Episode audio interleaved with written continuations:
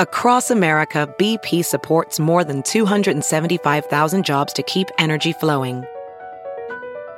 Jobs like building grid scale solar energy in Ohio and producing gas with fewer operational emissions in Texas. It's and, not or. See what doing both means for energy nationwide at bp.com slash investing in America. Welding instructor Alex DeClaire knows VR training platforms like Forge FX help students master their skills. There's a big learning curve with welding. Virtual reality simulates that exact muscle memory that they need. Learn more at meta.com slash metaverse impact. The following podcast is a Dear Media production. Hey, welcome to the Blonde Files podcast. I'm your host, Ariel Laurie, and I'm here to talk all things wellness. From how to achieve optimal health and well being to the best beauty tips and everything in between, no topic is off limits. I know there is so much information out there, so I'm here to help you navigate it all and live your best life. Thanks for listening. Let's get into it. Hi, everybody. Welcome to the show. I just listened back to this episode because I have to write the description and make edits for my producer and pull quotes and clips for promo. And I have to say, I'm pretty blown away. I think you guys are really going to get so much from this conversation. So I'm talking to Dr. Tal Ben Shahar. He is a best selling author and lecturer. He taught two of the largest classes in Harvard University's history, positive psychology and the psychology of leadership. And today, Tal consults and lectures around the world to executives in multinational corporations, the general public, and at risk populations. The topics he lectures on include leadership, happiness, education, innovation, ethics, self esteem, resilience, goal setting, and mindfulness. And his books have been translated into more than 25 languages and have appeared on bestseller lists around the world. Tal is a serial entrepreneur and is most recently the co founder and chief learning officer of Happiness Studies Academy. At the Happiness Studies Academy, they offer a certificate in happiness studies, which is an online academic course created and delivered by Dr. Tal Ben Shahar that provides the knowledge and the tools to generate happiness on the individual, interpersonal, organizational, and national levels.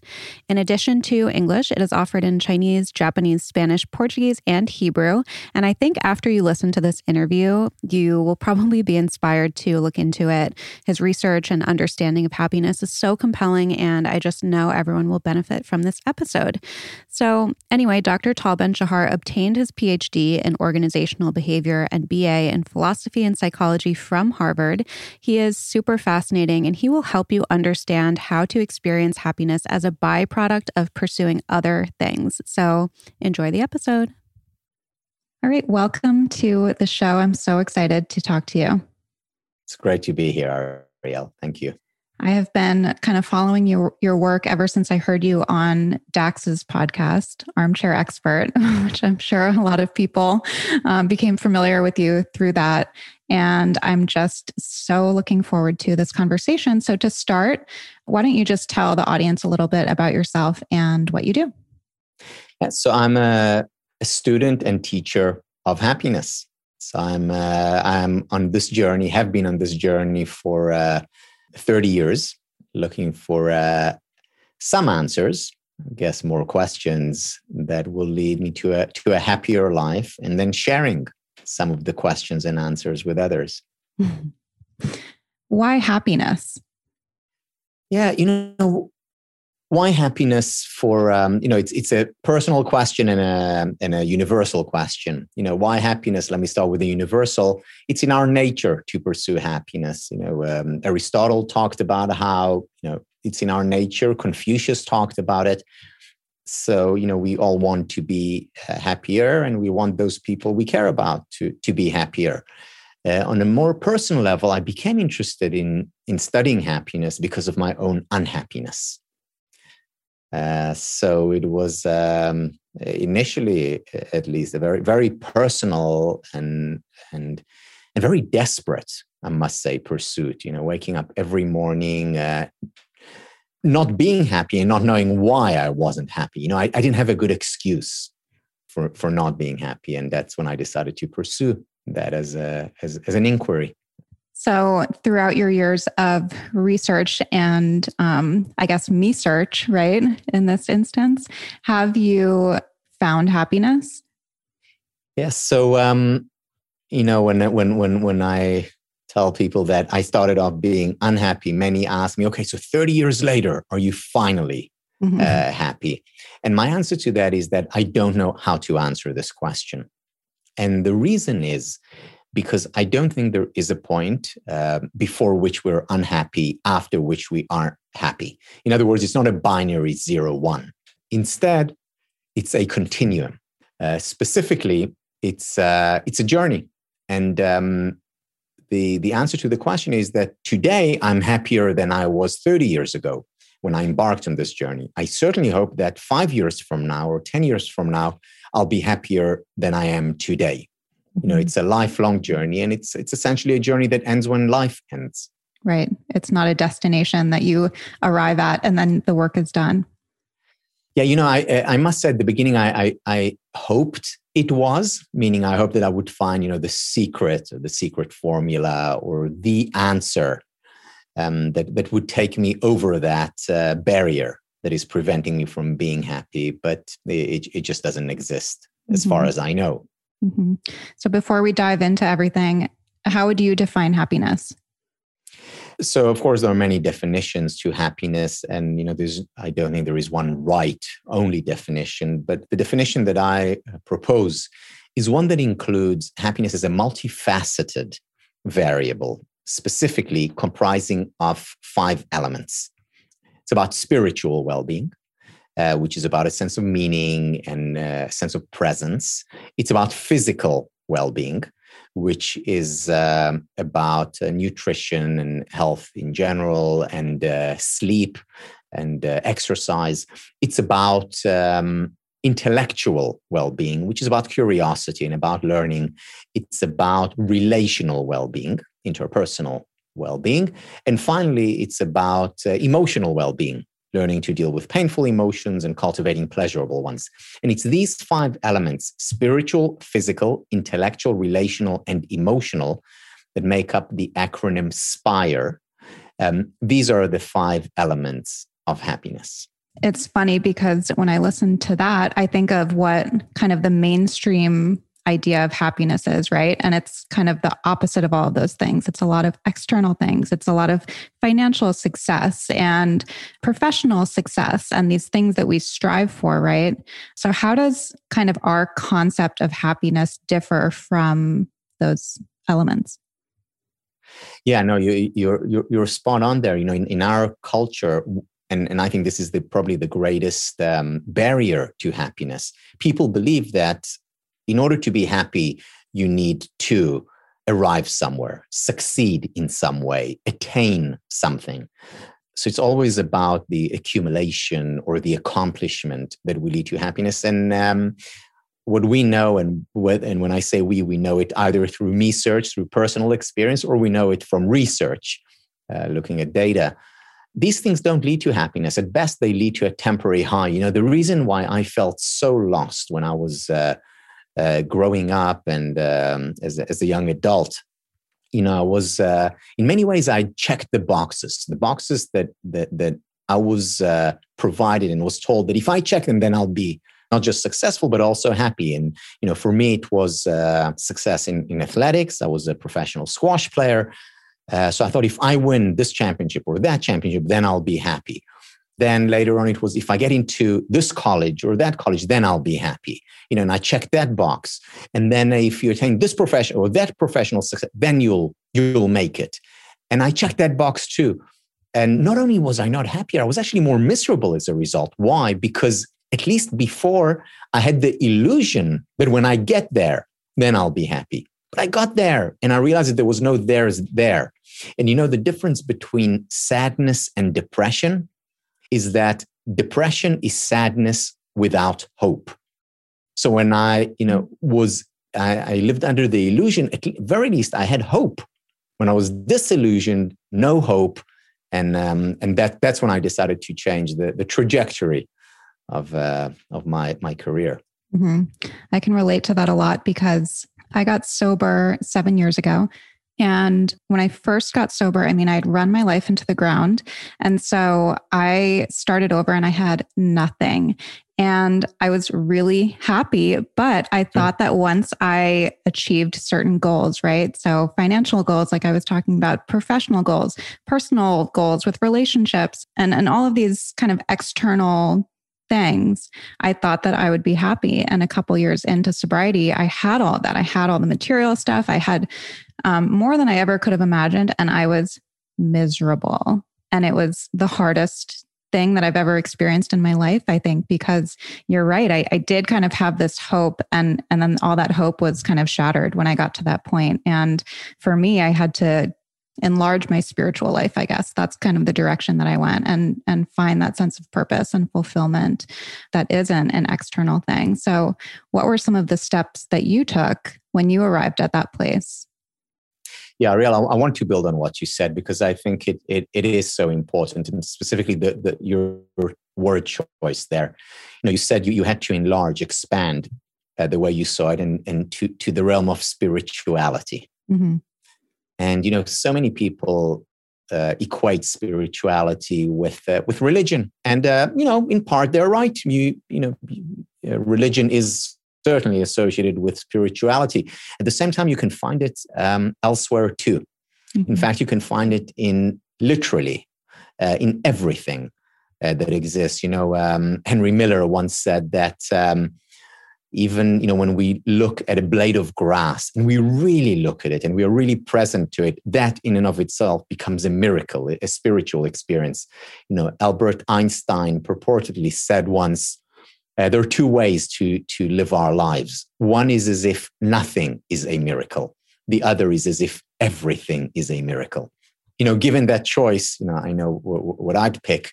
And, and the way to experience everything as a miracle is um, to be present to it, to be mindful on it, uh, of it, and then it becomes spiritual. Because if you think about it, you know, the fact that we can hear each other now, or the fact that um, that we breathe, that we are alive, that that, that, a, that a tree grows. I mean, it's mind-boggling. Mm-hmm. And when you really look at it, again, uh, whether it's a blade of grass or, or another person, it, it really becomes a spiritual experience. And this is the path to genuine, true, and in many ways, independent happiness independent in the sense of not dependent on achieving that or reaching there. Now, does this mean that we can, we, we ought to, or even can walk around in, in bliss 24 7? I, I don't think so. Yeah, I know there are some um, scholars, some, some, um, philosophies that argue that you can become enlightened and then be in that bliss all the time. I would beg to differ, at least from you know personal experience and from what I know, uh, not just from research but also from research. We all experience hardships. We all have difficulties. We know we all have times when not only do not do we not appreciate a blade of grass, you know, we we we we, we are struggling and suffering, independent of that. So, um, but at the same time, if we spend a little bit more time in that realm of spirituality, a few more minutes a day, that in and of itself can make a big difference in how we experience our life as a whole.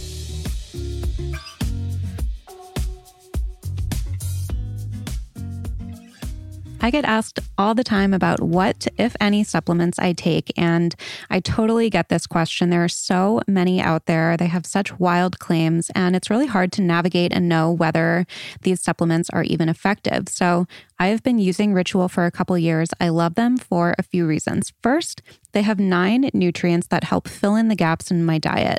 I really appreciate that they believe we get most of what we need from nutrients, but want to ensure that we are not lacking in anything at the end of the day. Also, they use the highest quality ingredients. They are all traceable, so you know exactly what you are putting in your body. They are really clean. There's no artificial colorants or fillers. They are vegan friendly and gluten free, and they have a minty flavor, so I'm not getting that weird supplement aftertaste. Ritual vitamins also have a delayed release, so I don't get nauseous when I take them. And this has always been a problem that I have with other supplements. And in the past, it's made it really hard for me to stick with any supplement routine because it's just not tolerable for me. With Ritual, I take them and I'm fine. And actually, I'm better than fine. I feel great and I have a minty taste in my mouth, which is amazing. You deserve to know what's in your multivitamin. That's why Ritual is offering my listeners 10% off during your first three months. Just visit ritual.com slash blonde to start your ritual today. That's R-I-T-U-A-L dot com slash B-L-O-N-D-E for 10% off your first three months. We are living in challenging times right now, and talk to any mental health expert, and they will tell you that anxiety is at an all time high. You know, I love to talk about ways to manage this, and something that really helps me, in addition to my lifestyle, is NED CBD. Ned is the highest quality full spectrum CBD extracted from organically grown hemp plants, all sourced from an independent farm in Colorado. They have amazing products for all of your wellness and lifestyle needs, including CBD oil to help with anxiety, insomnia, stress, and inflammation. They have a sleep oil that is amazing, a natural cycles line that's made for women by women, and that includes a period survival kit that soothes bloating, cramping, and swelling and eases inflammation and pain. This is major, and this might be TMI, but I've been having horrendous cramps and had to take all kinds of over the counter painkillers, which just ends up upsetting my stomach. And it's just all very unpleasant. So I ordered more Ned for next month. I cannot wait. Another thing I love about Ned is that unlike other CBD companies, their products contain no isolates or synthetic ingredients. And you can be comfortable knowing you're getting the absolute best quality CBD with full transparency. They even share third party lab reports on their site. Seriously, I'm always blown away by their integrity, the quality of their products, and the attention to detail. So go check them out and see what I mean. If you want to check out Ned and try their CBD for yourself, I have a special offer for the podcast audience. Go to www.helloned.com slash blonde. That's H-E-L-L-O-N-E-D dot com slash B-L-O-N-D-E or enter the code blonde at checkout for 15% off your first one-time order or 20% off your first subscription order plus free shipping. Again, that's helloned.com slash blonde for 15% off your first one-time order and 20% off your first subscription order plus free shipping. Creeps, cults, ghosts, guys named Jerry. This is your one stop shop. If you like all that weird shit, join me. I'm Casey Balsham. I'm a comedian and I am fascinated by dark, twisty, and shady ass shit. On the Shady Shit podcast, we're going to cover all the topics ranging from living in a haunted house to dating app scammers to Lizzie Borden and everything in between. Every Friday, I'm going to break down well known and little known stories that are sure to induce just a bit of discomfort. I am so looking forward to making your weeks just a little bit weirder. I think where a lot of people get stuck is how to both have goals for the future and also be in the present. I mean, there are different schools of thought, right? Do you believe that we can that we can kind of have both of those and and have things yeah. that we want to achieve and be proud of those achievements without I guess putting all of our eggs in that basket? Yeah, no, I'm, I, I love that question. So, um, you know, there are two leading school of thoughts in in this realm, as you pointed out. One of them is saying that happiness is contingent on um, on achievement on goal achievement, on getting there, on arriving at uh, at the destination that we set ourselves. And if the goal, especially if it's a meaningful goal, an important goal for you, that is the path, the secret to happiness.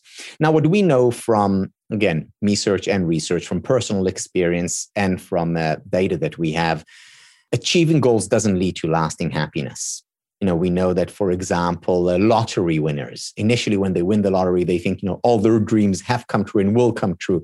And yeah they're very happy for you know a month or three. Or people who get uh, this is research by uh, daniel gilbert from uh, from harvard uh, people who get tenured. Um, you know this is something that they had been working for you know for for over a decade you know a dream come true and they think they'll be happy for the rest of their lives and they are happy for you know a month or three or people that have gotten their dream job or dream car. They're ecstatic initially or win the tournament, you know, elated. For how long? Anywhere between an hour and um, you know, in six months. Um, so this is you know this is what I've come to call the arrival fallacy. Mm-hmm. You know the, the the mistake that we think that when we arrive, then we'll be happy, then we'll live happily ever after, or when we meet the you know Mister Miss Right, then, then then we'll be happy for the rest of our lives. No, it's an illusion. So that school of thought, unfortunately, wrong. Happiness is not um, a function of the goals we achieve. The other school of thought, the opposite approach, say, ah, forget the future. It's all about the present. It's all about being here and now. And when you can truly be present, when you can um, be in the here and now, that's when you will find the you know nirvana, enlightenment, uh, real, lasting happiness. There's a problem there as well, and the problem is human nature. Human nature dictates that we also care about the future, that we are also future oriented, that having goals, achieving goals, ambition, these are all important elements of a full and fulfilling life. So we have downside and upside to both models. How do we reconcile them, as, as, as you pointed out? And the answer is by having goals as a means, not as an end. Because people who suffer from the arrival fallacy see goals as the end. When I get there, then I'll be happy. People who um, neglect goals, who are just talking about the here and now, well, they don't uh, have goals as means or as ends. What we need to see goals are as means specifically. I'll give you an, I'll, I'll start with an example. So last year, I had a conversation with my publisher who said to me that um, she wants to publish my book on 11th of May 2021. That's the date she gave, and which was, you know, a stretch, uh, but it was also realistic. And I said, great. So I had a very clear future goal, and that future goal then allowed me to experience happiness in the here and now. Why? Because I would wake up every morning you know, for about eight months every morning and know that I'm writing a book. So I had a very clear goal. But while I was writing it, I wasn't thinking about the goal. I was in the here and now. I was present. I was experiencing the word of Mihaly Csikszentmihalyi. I was experiencing flow, mm-hmm. which is a, a state of peak performance and peak experience. So I was enjoying the present moment, living in the here and now, as the second school of thought said, while having a goal is the first school of thought urges us to, to do. Mm-hmm. Having both, it's the long term goal that liberated me to enjoy the here and now. And this is how these two worldviews actually meet. Have a goal, but the important thing is not achieving that goal. That will only lead to temporary happiness. The important thing is having that goal mm-hmm. and then working on whatever it is that you're working on in the present moment. Mm-hmm. So, with goals, inevitably come obstacles and setbacks. Um, and I've heard you talk about failure and failure getting a bad rap. And I think you listen to any successful, fulfilled, happy person, and they'll probably say that they learned more from their failures than from their successes. So, can you talk about failure and obstacles? Sure. Now, so Ariel, I, I want to share with you just uh, something that I've been thinking about um, a lot recently which is the fact that we're, we're making real progress in uh, in psychology. And to my mind you know five years from now 10 years from now the real breakthrough uh, and again this is not just to my mind i think ma- many people are thinking that the real breakthrough will will be when we're able to really you know penetrate the a person's brain. And you know for example you know if, if and and we'll be able to manipulate the brain. So, for example, if I'm experiencing sadness, we already know what a sad brain looks like. So, the next stage, the next, you know, the, the 2.0 of this or 7.0 of it will be when we're able to enter a person's brain and actually manipulate and change that. So, we can shut down the neurons that are associated with sadness and light up the neurons that are associated with joy. And, um, you know, many people say, wow, you know, this would be great. And, you know, I wouldn't feel this pain anymore and, and sadness anymore. And to my mind, that wouldn't be so great. Because, you know, if you asked a hundred people a very simple question, think back to a time when you learned the most, when you grew the most, the time that is, you know, are probably most responsible for who you are today or for the best version of yourself. 99 out of 100 would reflect back on a time when they struggled. Now, imagine if we could go into a machine and actually prevent ourselves from struggling. So, in the moment, you know, speaking of here and now versus the future, in the moment, that would feel great.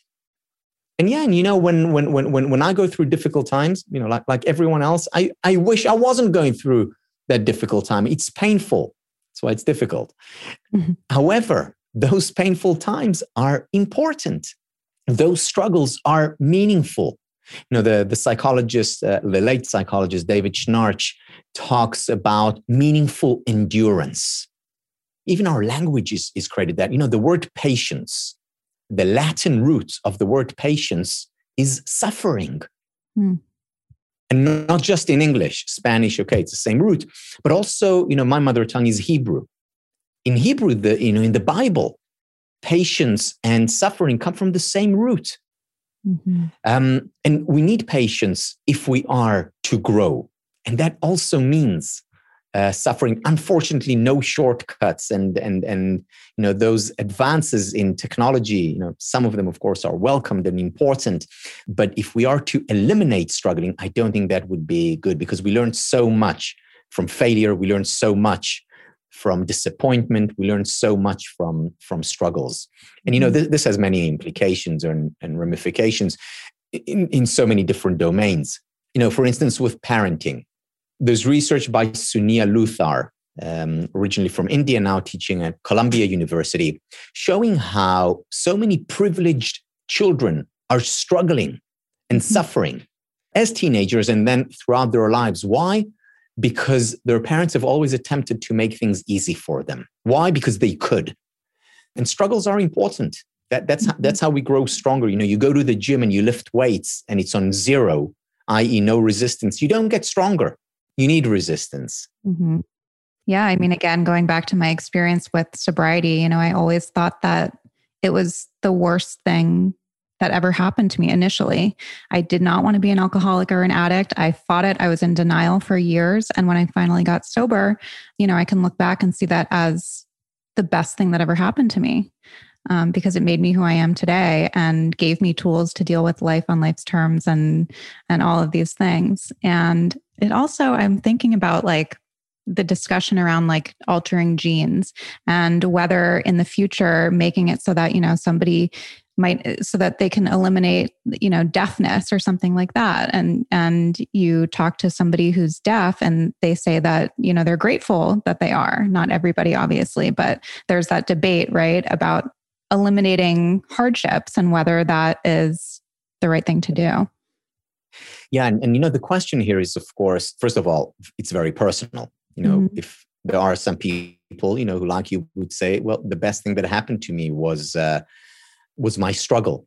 Mm-hmm. Uh, and other people would say, um, you know, I would I would rather do away with that with that struggle. You know, one mm-hmm. person would say, you know, I'm I'm I'm, I'm so glad that I'm I'm, I'm struggling with um, you know with work issues. Other people would say, well, I'd, I'd rather do without it. So you know, it, it's very personal. Mm-hmm. So the second, it's also to what degree mm. is the struggle. You know, when we think, for example, about I go back to to, to children. Children need to struggle but does this mean that we need to have hands off completely, entirely? Of course not. You know, Maria Montessori said it said it nicely. She said, "Don't help children where they can help themselves." So when they can deal with the with the struggle themselves, yeah, let, let them struggle. But sometimes they can't. Mm-hmm. So again, it's a it's it's a question of uh, of degree. When do we help? When do we try to eliminate uh, the pain? When do we embrace it? And so mm-hmm. on. One of the main questions that I got from listeners who sent in questions for you was how to cultivate happiness in those moments of struggle and when you are experiencing obstacles and setbacks and it's very hard to feel any kind of gratitude or happiness when you're kind of stuck in that place Yeah. You know, there's a beautiful poem by uh, Rumi, who's a, a 13th century Sufi poet, mm-hmm. called The Guest House. And in The Guest House, Rumi talks about how we need to uh, welcome, invite, bring in all thoughts and all emotions. You know, bring them on, in a sense, uh, is what he's saying. And his advice today has been uh, validated by, by a lot of research in this topic by people like uh, Daniel Wegner, Viktor Frankl, and, and others, showing how the foundation of, uh, of well being, of happiness, is first allowing in unhappiness. In other words, mm. embracing, welcoming as guests those painful emotions. So, so the first piece of advice, and again, this is advice that I give myself or my kids or, or clients or anyone else who, who, who cares to listen, is um, give yourself the permission to be human. Embrace any and all emotions. Why? Because when we reject emotions, these painful emotions intensify, they grow stronger. And paradoxically, it's when we allow ourselves to experience the full range of human emotions. That's when they do not overstay their welcome. They come in as guests and they leave as uh, as guests. Mm-hmm. So the first thing, going through hardships, difficulties, accept it, embrace it. It's part of human nature. And again, there are no no no one is exempt from uh, from these painful emotions.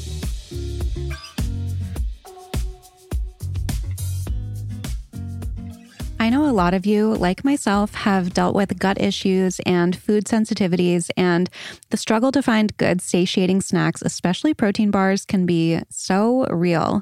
So, you probably know that I live for my Go Macro macro bars. I literally eat one every day. So, I'm going to tell you why they're so amazing. I actually discovered them last summer when I was doing low FODMAP. They have seven certified low FODMAP flavors. They also have three nut free flavors oatmeal chocolate chip, maple sea salt, and sunflower butter.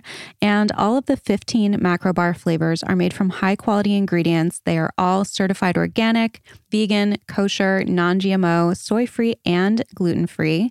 I usually have the coconut, almond butter, and chocolate chip, the everlasting joy. It is out of this world good. I also love the peanut butter bar with homemade peanut butter chips. It is delectable. And another amazing thing is their effort to give back. So, for the month of May, a percentage of net proceeds from the May sales of Go Macro's peanut butter macro bar will be donated to Farm Sanctuary.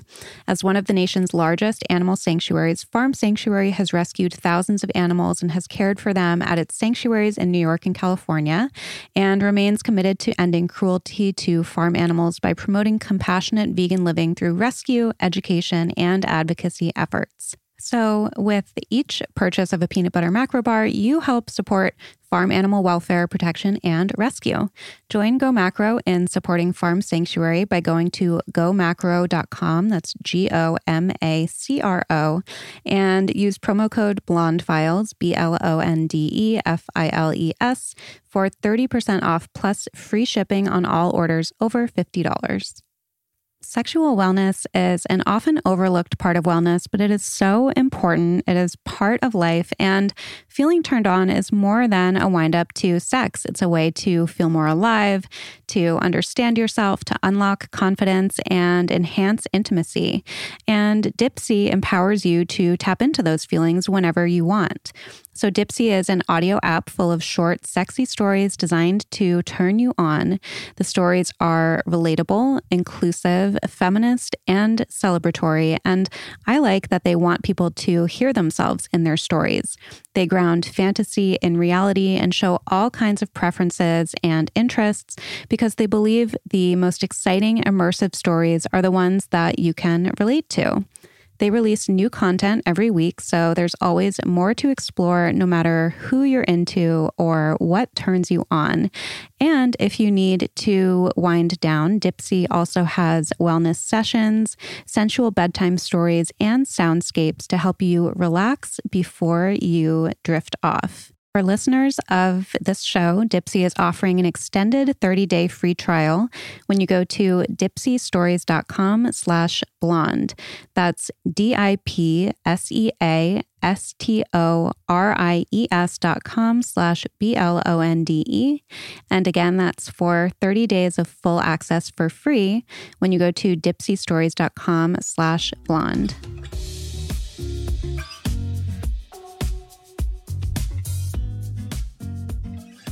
We got so many listener questions. I love to give my audience access to guests that they might not otherwise have access to. So I want to get to some of those.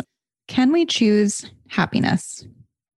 Can we choose happiness? The answer is yes.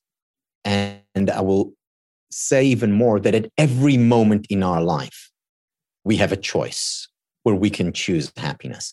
So happiness to a great extent comprises uh, choices. It could be the big choices in our life and the little choices in our life. The big choices are uh, you know what uh, career or profession uh, do, do we pursue? You know that, that that's a big choice. It affects you know our nine to five at, at least. A big choice is um, the people we spend time with whether it's friends whether it's a partner colleagues we spend a lot of time with them and we know that emotions are contagious so we're affected by, by other people. You know that's a big choice. A big choice is the lifestyle that we choose. You know do we choose to to exercise regularly? Uh, what do we choose to to consume? Nutrition food. Um, so these are big choices but there and then there are also small choices. The smaller choices are at this moment do i choose to be grateful or to appreciate my life at this moment, do I choose to sit down, to sit slumped down, or to sit up erect? That makes a difference to our well being. Uh, do we choose to be nice and kind to the next person we meet? You know, small choices make a big difference, mm-hmm. not only to their life, to our life. So our life comprises choices. The thing, though, about these choices is that many of them, not all, but many of them are rhetorical choices.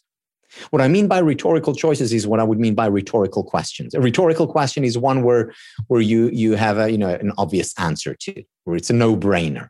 Well, we also have rhetorical choices. You know, if I ask you now, you know, Ariel, tell me, do, um, do, you, do you want to choose to be grateful for the good things for uh, in your life, for the nice people in your life, or do you want to take them for granted? no brainer. Mm-hmm. Yeah, of course I want to appreciate. You know, no one would no one would say I want to take the good things and the good people in my life for granted. And mm-hmm. yet, right. most people mm-hmm. most of the time take the good things and the nice people in their lives for granted.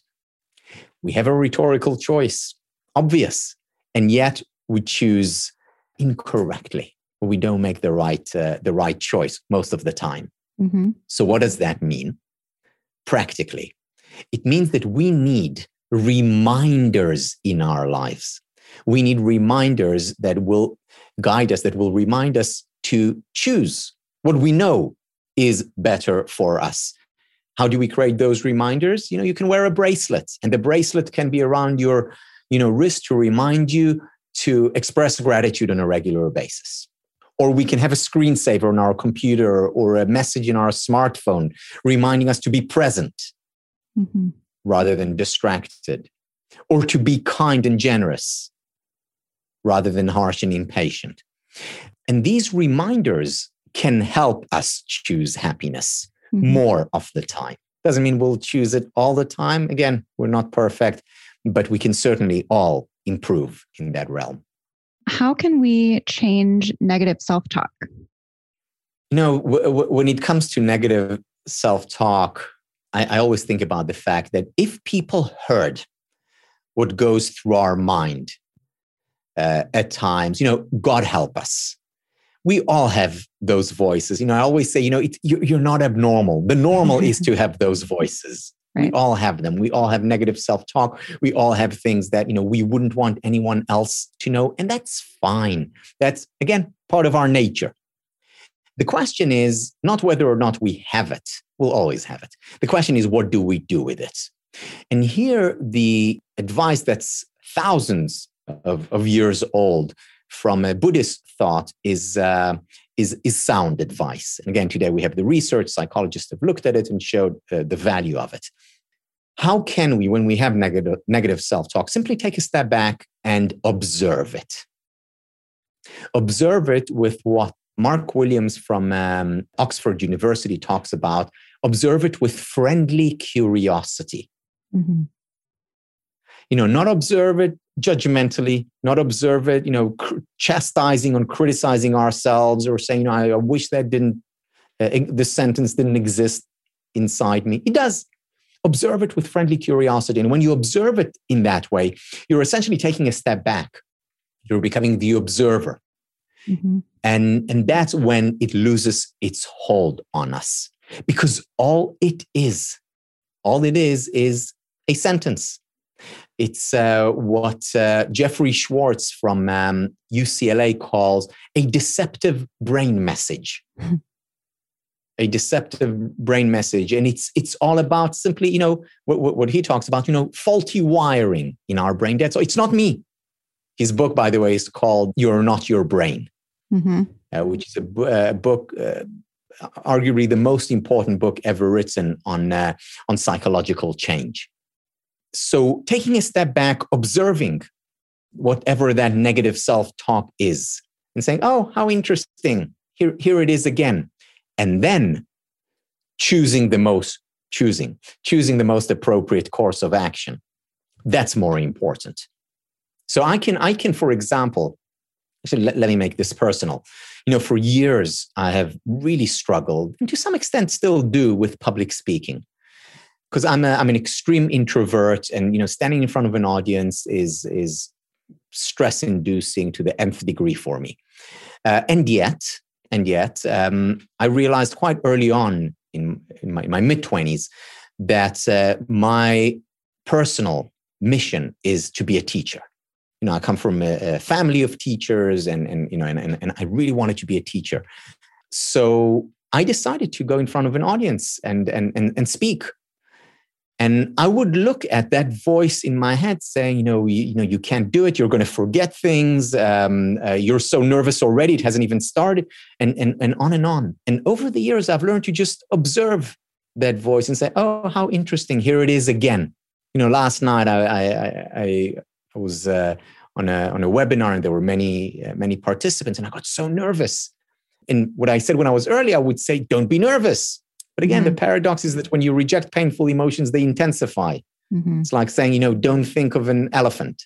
You think of right. an elephant. What you resist um, persists. what you exactly, exactly. And um, and and instead, I said to myself, "Wow, it's so interesting. You know, I've been teaching for almost thirty years. I still get nervous. Wow, it was interesting. That's all it is. And I still went ahead and, and, and taught. So uh, observing the, the negative self-talk with, uh, with friendly curiosity mm-hmm. and then choosing the appropriate course of action. Right. I love that. Is making happiness your goal counterintuitive? Can it be mm-hmm. detrimental to your, your emotional well-being? Yeah, such an important question. So this this um, this research by Iris uh, Mauss, what she shows in her research is that people who highly uh, who put a high value on happiness, you know, who would wake up in the morning and say, you know, I really want to be happy. Happiness is is, is important for me. These people actually end up being less happy. Mm. For some reason, they end up actually being lonelier, and that's a problem it's in fact it's a very serious problem because you know on the one hand we have research a lot of research showing how important happiness is. You know we have research showing that if you increase levels of happiness you will uh, improve your relation quality of your relationships. People who increase their levels of happiness become more creative more innovative more productive physically healthier. They actually live longer so you know on every variable, every dimension that you look at, happiness is good for us. Okay, so you tell me that. So, of course, I want to be happy. Of course, I'll wake up in the morning and say, I want to be uh, happier than, than, than I am today. Again, no brainer, rhetorical choice. But then Iris Mauss comes with her research, and many people report from personal experiences that actually that made them less happy. So, how do we resolve this uh, this contradiction, this problem? The way we resolve it is by pursuing happiness, because it is important, indirectly. Mm. And uh, let, let me use an analogy to explain this, uh, the, an analogy that helped me understand it better. Imagine sunlight. So let's say I'm outside, the sun is shining. Now, sunlight is good, it's important, life giving. And I look at the sun directly. What will happen? I'll, I'll, I'll burn. You know, I won't be able to do it for long. My, you know, my, I'll, my eyes will start watering. So looking at the sun directly, problematic, does not lead to happiness. However, what if I take the sun and break it, break, break this, the, the, the, the sun rays through a prism? And then I get the colors of the rainbow. And then I can look directly at the colors of the rainbow and enjoy them. And looking at the colors of the rainbow directly is about looking at the sun indirectly. Mm-hmm. And it's the same with happiness. Mm-hmm. Pursuing it directly, saying to myself, I'm going to be happy or I want to be happy, unhelpful, actually detrimental. But breaking down happiness into its elements and then pursuing those elements, that will lead to more happiness. Now, what are the elements of happiness? What we talked about at the beginning that's why it's important to define happiness. The elements of happiness are spiritual well being, physical well being, intellectual, relational, and emotional well being, the spire elements. So if I, get up in the morning and say to myself, I'm going to meditate now, which is about being present, that's spiritual well being.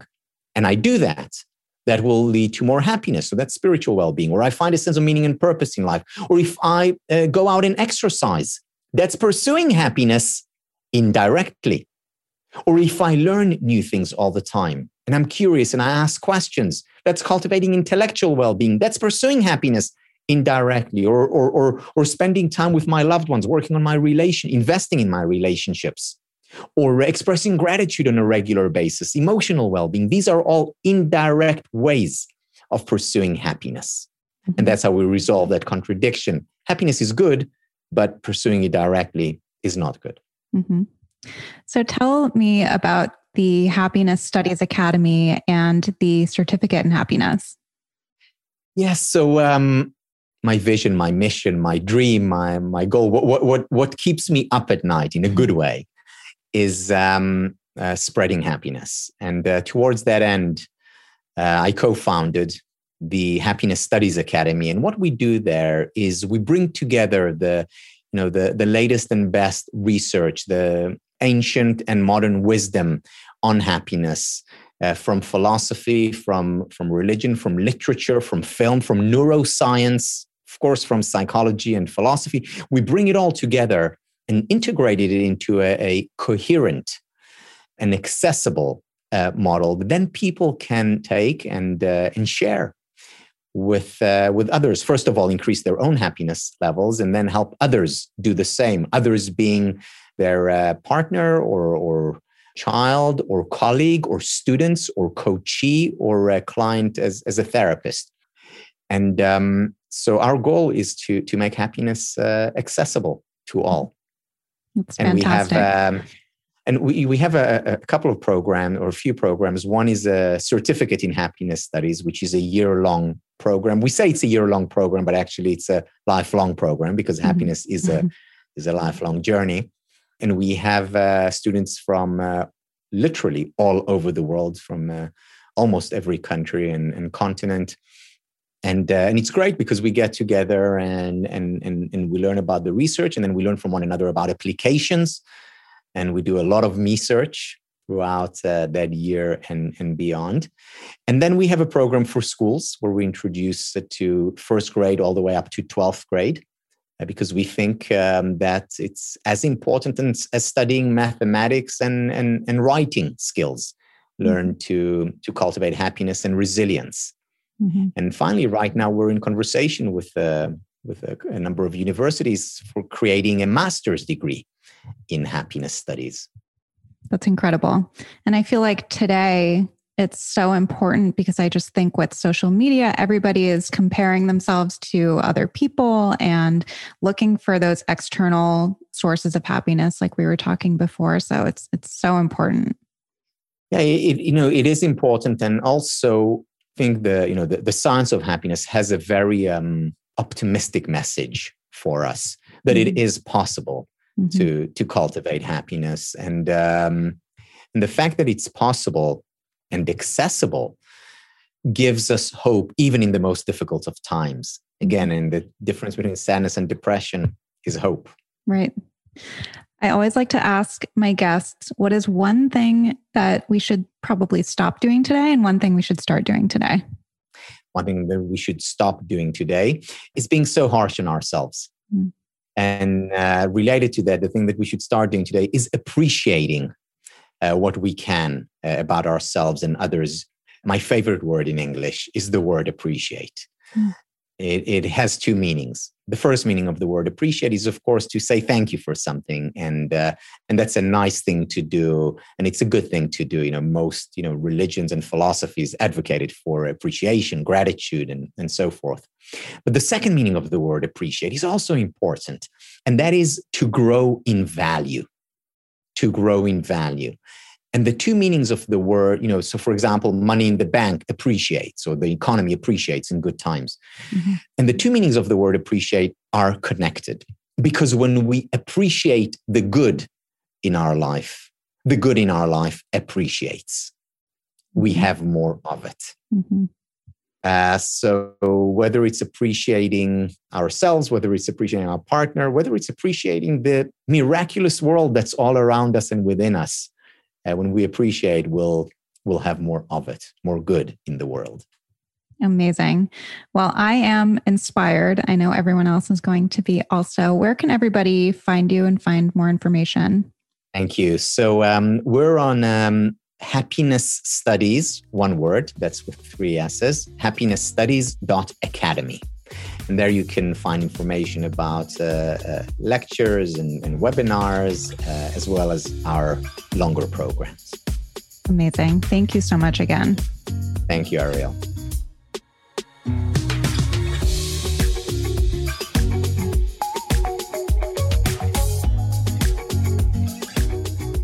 Hope you enjoyed that episode. If you liked it, and if you like the show in general, please take a second to rate, review, and subscribe. It goes a long way, and it's actually the best way to support the show. Also, if you want to see more about each episode, you can head over to the Blonde Files podcast on Instagram. I'm always posting about each episode there or over on my personal page at Ariel Laurie.